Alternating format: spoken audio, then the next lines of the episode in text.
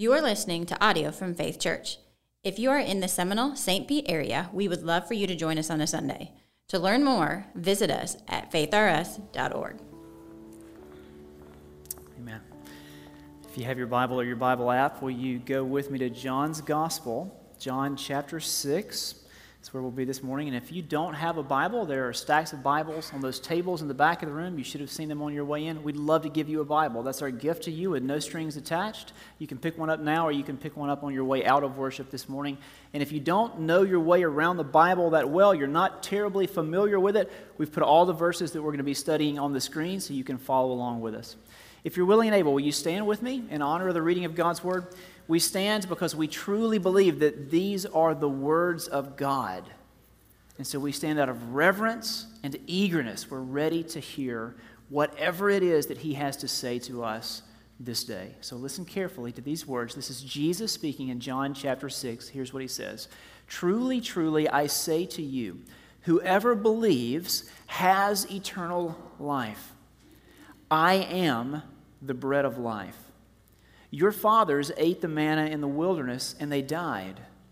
This is the bread that comes down from heaven, so that one may eat of it and not die.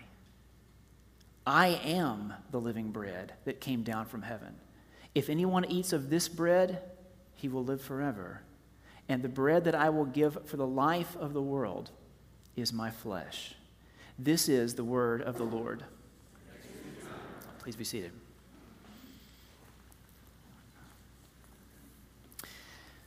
I was reminded this morning that the pandemic of the last two years has changed us in many ways, hasn't it? It's changed the way we interact with each other. We're still not quite sure how we're supposed to greet someone in terms of what we do or don't do with our hands, right? Like, do you lead with a handshake, a fist pump? Do you just put the hands in the pockets? It's changed us. But some things never change. Some things never change, like the, the questions we tend to greet one another with. Those have remained the same. How's your day? How you doing? Right? That's probably the most common one. How you doing? And most people just respond, good. Then you meet occasionally, you know, like the English major, and they always respond, I'm doing well. Because technically, technically, well modifies the verb, the glamour of grammar, right? But instinctively, we just say, good. Because most of us would say, you know what, I, I am pretty good. I have a pretty good life. There's a part of us that feels that way, and yet, and yet, on another level, don't we all at times find ourselves longing for something else, something that we think would make life better? Now, why do we feel that way? Because wherever we go and wherever we look, we are assaulted, and I think that's the right word, assaulted by pictures and promises of the good life. Especially this time of year, right? As we move toward Black Friday and Cyber Monday and the Christmas season, we are assaulted by these pictures and these promises of the good life. It's the billboards you see on the road. It's your social media feed. It's the YouTube ads. It's the checkout line at the grocery store. Pictures and promises of the good life.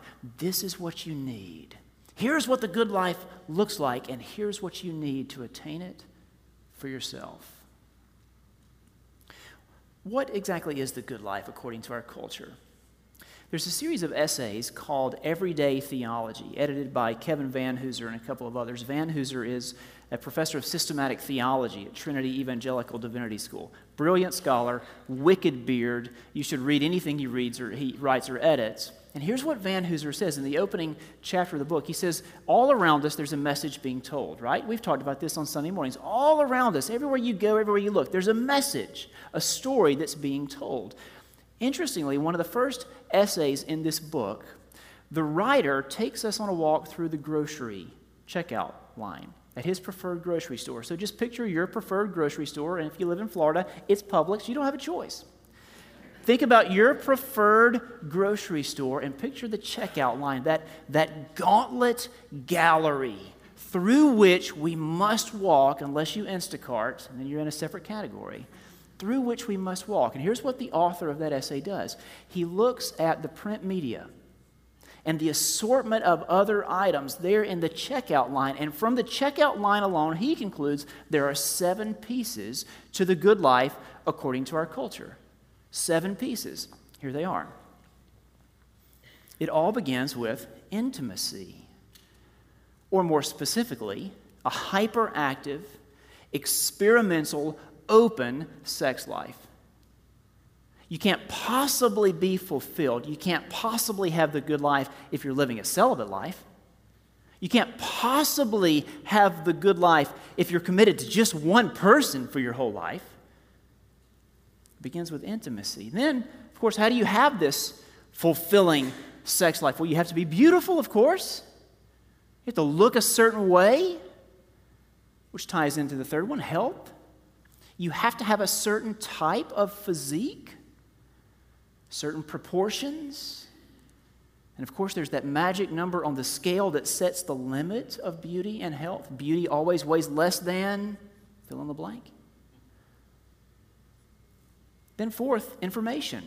To live the good life, you have to have information.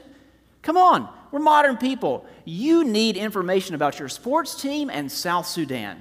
You need information about local elections and the global economy. And not only do you need the information, you need it fast. Fifth, convenience. Whatever you need, you need it quickly, you need it effortlessly.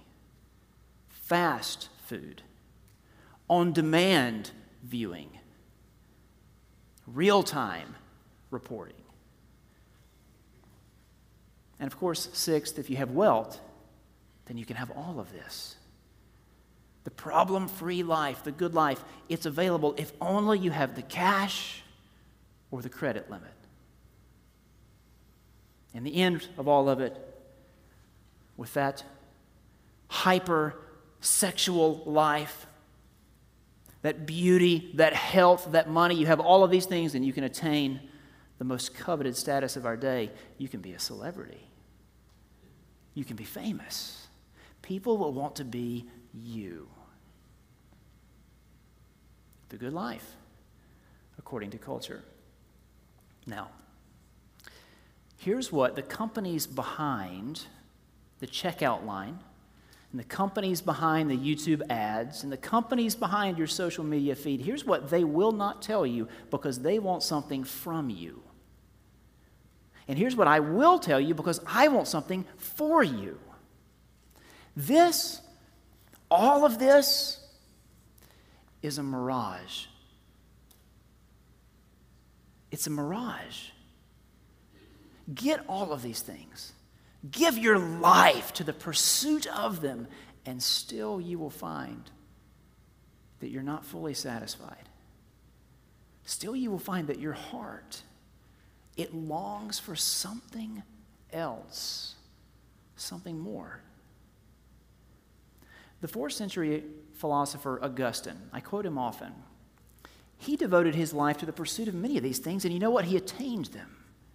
And still he found that it didn't bring him the good life he hoped for. Famously, in his spiritual autobiography, Augustine wrote, "You have made us for yourself, O Lord, and our hearts will be restless until they rest in you." See, this is why. This is why all of these things, even if you attain them, they won't fulfill you because you were designed for a relationship with God. You were designed for something more. So get all of these things and still you will feel that something is lacking, something is missing. Your heart, your deepest you, it will feel homeless until you come home to Jesus. Until you come home to Jesus. He is the only one who can provide that for which your heart searches. Today and for the next six weeks, we're going to be looking in the Gospel of John. We have four Gospels in the New Testament. Most of you will know this: Matthew, Mark, Luke, and John. John is the most unique. Matthew, Mark, and Luke are sometimes referred to as the synoptic Gospels because they share many of the same conversations, many of the same stories. John, on the other hand, has the highest degree of unique material, including what's called the seven I am sayings of Jesus. That's what we're going to be studying in this series. But before we look at those, let me give you the purpose of John's gospel. He makes it very clear at the end of the gospel. John tells us exactly why he wrote this book. This is John, the eyewitness of Jesus, the apprentice, the follower of Jesus, and he has a very clear intention. He makes no bones about it. Here's what he says. Now, Jesus did many other signs in the presence of the disciples, which are not written in this book, but these are written so that you may believe. So that you may believe that Jesus is the Christ, the Son of God, and that by believing you may have life in his name. John wants us to see who Jesus is, who he is really, and to be changed, to find that abundant life, that good life, that for which our hearts are searching. John wants us to find it in Jesus.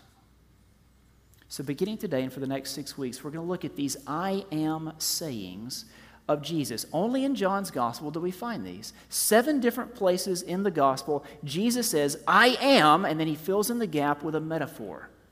And as we study these metaphors together, we will come to see who Jesus is really. Think of it like this. If Jesus were to host his own personal website, the About Me drop-down menu would be the seven I am sayings. That's how important these are.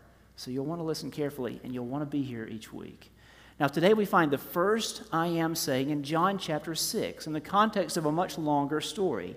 And as the story unfolds, we'll notice three things. First, what Jesus does. Second, who Jesus is. And third, how the people respond. So a very simple outline today. What Jesus does, who Jesus is, and how the people respond. As you listen to the story, put yourself in the story and ask yourself, how will I respond? In light of what Jesus does, in light of who Jesus is, how will I respond? First, here's what Jesus does. Look at how the story begins in John six. After this, Jesus went away to the other side of the Sea of Galilee, which is the Sea of Tiberias. And a large crowd was following him because they saw the signs that he was doing on the sick. Jesus went up on the mountain, and there he sat down with his disciples. Now the Passover, the feast of the Jews, was at hand. Lifting up his eyes then and seeing that a large crowd was coming toward him, Jesus said to Philip, "Where are we to buy bread so that these people may eat?" He said this to test him, for he himself knew what he would do. So track with me. Here's how the story begins. Jesus is very popular. People have heard his teaching. They've seen him perform these miraculous signs. Jesus goes away. He goes into the hill country next to the Sea of Galilee. He's sort of escaping for a nice, quiet, uneventful time with his disciples, but the plan is interrupted. He looks from the hillside out into the distance, and he sees an enormous crowd walking straight toward him. This is a mega church crowd. Jesus sees them coming, and so he turns to one of his closest followers, Philip, and he says, "Philip, these people are going to be hungry. How in the world are we going to provide bread for them?" Now, John, the narrator of the story, he lets you and I in on a secret little detail here. This was a test. Jesus already knew exactly what he was going to do. He knew exactly how he would provide for the crowd. He tests Philip. He wants to see how Philip will respond. And Philip says, "Jesus, if we had two hundred denarii, that would not be enough money to buy bread for this crowd." Now, this is the first hint in the story that this was, in fact, a mega church crowd, because two hundred denarii at that time in history was more than half a year's salary. So, in essence, in our terms, Philip says, "Jesus, five figures would not feed this crowd. We don't have the money. I don't know what we're going to do." And that's when another disciple speaks up. He looks at the crowd. The crowd must be very close now. And in the crowd, he sees a small boy. And the boy has five barley loaves and two fish. And so this disciple says to Jesus, "Hey, Jesus, I, I don't really know if this is going to help matters, but I see a kid out there, and he's got a Lunchable." and the other disciples must have been thinking, first of all, are you, are you saying that we should just take the kids' Lunchable? And then even if we take the kindergartner's Lunchable, like there's, look at the crowd. Is that really going to help? But this is where the story really becomes interesting. Jesus says to the disciples, help everyone find a place to sit and get comfortable. So the disciples do what he says. They start moving around the crowd. They help everyone find a place to sit. At that point, they must have counted, because we're told there were five thousand people there. Now, bear in mind, that's just the heads of households. That's how they counted in those days. So if you include the women and the children, upwards of fifteen to twenty thousand people in the crowd. Mega church crowd. The disciples help all of them find a seat. Meanwhile, Jesus does take the kindergartner's Lunchable. And here's what he does with it. He holds it up, these five barley loaves, these two fish, these seven measly pieces of food. He holds them up, he prays, and somehow, somehow, the food multiplies. It's amazing. The food multiplies, and it becomes enough food to feed the entire crowd and even to feed them second breakfast. And there's leftovers. Now, how does Jesus do this? How does Jesus do this? Is he a magician? No. No, he's the maker. Is he a wizard? No, no, no. He's the Word. See, at the beginning of John's Gospel, the very first verse, John introduces Jesus as the Word. In the beginning was the Word. The Word was with God. The Word was God. Jesus is God, the eternal God, the one who was there and who made all things in the very beginning. This is how he can multiply the food. Here's the way C S Lewis says it in his book Miracles, and I think he's exactly right. He says, the world wakes, works the way it does because God made it that way. The world works the way it does because God made it that way. So every year there's a harvest. Every year, there is a process of reproduction. Crops grow, animals reproduce. Why? Because that's the way God, the Maker, designed things to work. In John six, we have the God-man, Jesus, overriding the normal process. He can do so. It's his right to do so. He is the Maker. So in John six, Jesus takes these normal processes, a harvest, reproduction, crops growing, animals reproducing, and he speeds the process along. Jesus gives a whole new meaning to the term fast food. He can do it. Why? Because he's the Maker. Because he's God. Fast forward now to the next day. In the night, Jesus and his disciples leave the hill country and they go across the Sea of Galilee. The crowd, they've all eaten second breakfast. They're stuffed. They camp out in the hill country and they sleep well. But the next morning they wake and they realize that Jesus is gone. So again, they follow him. They find boats, lots of boats, because it's a megachurch crowd, and they go across the Sea of Galilee seeking Jesus. And that brings us to the second part of the story, where now the focus shifts away from what Jesus does to who Jesus is. And this is where we find that first I am saying. Jesus says, I am the bread of life. Whoever comes to me shall not hunger, and whoever believes in me shall never thirst. Now, this I am saying comes in the context of a much longer conversation.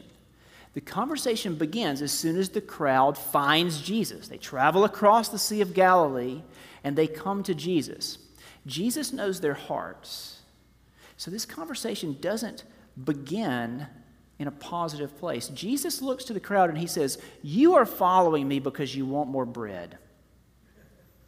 You're coming after me because you want more bread, but I have something far better. I have something far better, and you can have it if you believe. Surprisingly, at this point in the story, the crowd says to Jesus, "Give us a sign and we will believe." Now, I say it's surprising because surely they remember what happened the previous day. Surely they remember the kindergartner's Lunchable. I mean, you remember it, right? I remember it. Surely they remembered it. They saw it. And yet, they're asking Jesus for another sign. "Give us a sign, Jesus, then we'll believe you. What can you perform for us, Jesus?" They actually asked that question. How do we know that you are worthy of our belief? Then they give a specific example of the type of thing they want Jesus to do. They mention a story from the Old Testament, a story found in Exodus sixteen, long ago when God rescued his people from Israel, from, uh, from Egypt. The Israelites traveled through the wilderness, and God provided for the people by sending bread from heaven, raining bread from heaven. The crowd mentions this story as if to say, "Jesus, if you can do what Moses did way back then, then we'll believe in you." The crowd knows this Old Testament story, but not as well as they think they do. They get the crucial detail wrong. Jesus sets the record straight. He says to the crowd, "It wasn't Moses who provided the bread from heaven. It was my Father who provided the bread. And now he provides a better bread." Now the crowd is interested. With excitement, they say to Jesus, "Sir, give us this bread." And that's when Jesus says, "I am the bread. I am the bread of life." Now, what exactly is the meaning of this metaphor? Let's, let's drill into this. Let's figure it out together.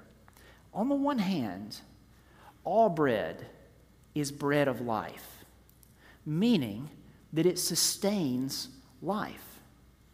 You have to remember that in Jesus' day, everyone ate bread.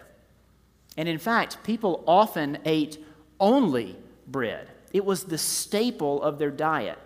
We know this from the story that happened the previous day. When Jesus sees the crowd coming, what does he say to Philip? "Philip, how will we find bread for all of these people?" It was the staple of their diet. If you wanted to live, you ate bread. If you didn't eat bread, you died. So on the one hand, all bread is bread of life. What does Jesus mean? The context and these last couple of phrases of verse thirty-five, they bring clarity. What was the problem with the bread that Jesus provided the crowd? What was the problem with the bread that God provided for his people in the wilderness? The problem was the effects wore off. The effects wore off. Jesus fed the crowd, and the very next day they come seeking him. Why? Because they're hungry again. They're faced with that same dilemma. If I don't eat, I'll die. Jesus says, "I am the bread of eternal life." You're looking for bread that will sustain you temporarily. I am the bread that will sustain you eternally. I offer you eternal life. Look at what he says. "I am the bread of life. Whoever comes to me shall not hunger." It's not the case that you eat this bread and then the next day you're hungry again. "I am the bread of life. Whoever comes to me shall not hunger. Whoever believes in me shall never thirst." Don't you see what's happening in this story? The crowd comes to Jesus with a need. It's a universal need. It's an unending cycle of need. If I don't eat the bread, I'll die. Then I'm fed. If I don't eat the bread, I'll die.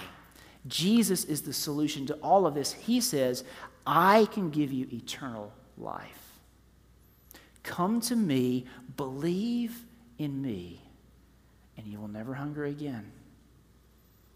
Your soul will be nourished eternally." But of course, bread sitting on a shelf, it doesn't nourish anyone, does it? And so Jesus says, "You must come to me. You must believe," he says to the crowd. And how do they respond? Look at it at the end of the story. In three different places, we're told how the crowd responds. Verse forty-one, so the Jews grumbled about him because he said, I am the bread that came down from heaven. And to that they said, is not this Jesus, the son of Joseph, whose father and mother we know?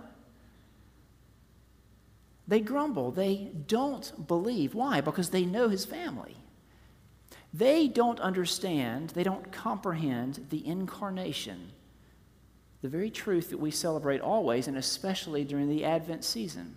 The incarnation means God in the flesh, the enfleshment of God. Jesus, who is fully God, who was there in the very beginning when all things were made, all things were made through him, this God becomes man. Remaining fully God, he becomes fully man. He enters into his creation to redeem it. This is how Jesus provides eternal life. The crowd refuses to believe that. They say, how can this man be from heaven? How can he give what only God can provide? Eternal life? It makes no sense. We know his parents. His earthly origin, it's so very plain. And so they don't believe. Verse sixty, when many of his disciples heard it, heard this teaching about Jesus being the bread of life, they said, this is a hard saying. Who can listen to it? Jesus' teaching is hard, it's difficult, it's offensive. In verse sixty-six, after this, many of his disciples turned back, and they no longer walked with him. Many who were intrigued by Jesus now turn away from him. In the midst of all this, Jesus says something that maybe sounds strange. Here's what he says. It's in verse forty-four. Jesus says, no one can come to me unless the Father who sent me draws him. Or stated positively, those whom the Father draws will come to me, Jesus says. See, he's saying this as a word of encouragement in the midst of the abandonment. He's saying it as a guarantee, even as all of these people reject him and walk away. Jesus is saying, not everyone will believe, but some people will.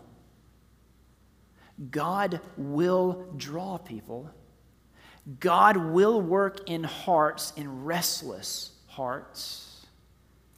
People will come to see that Jesus is the only one who can provide that for which our hearts long. See, the people in the crowd on that day, many of them had objections. They had problems with Jesus. So they were not yet ready to believe. I wonder maybe if you have objections, problems with Jesus. What are your objections? What should you do with them? Here's my suggestion. I don't want you to take your objections and just cast them to the side, pretend like they don't exist. Here's what I want you to do. I want you to bring your objections with you for the remainder of this series. We've got six weeks still to go. Bring your objections with you and listen to these passages in the Gospel of John where Jesus shows us and teaches us who he is, who he is really. And with your objections in hand and the Bible open before you, let's just see what happens.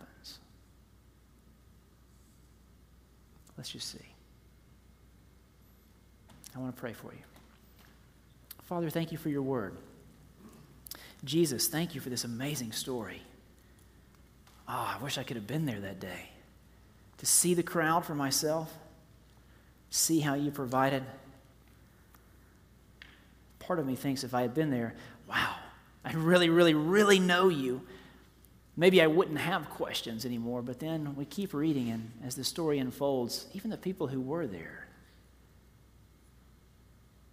they still had objections. They still had questions. They still had doubts. Lord, here's our prayer.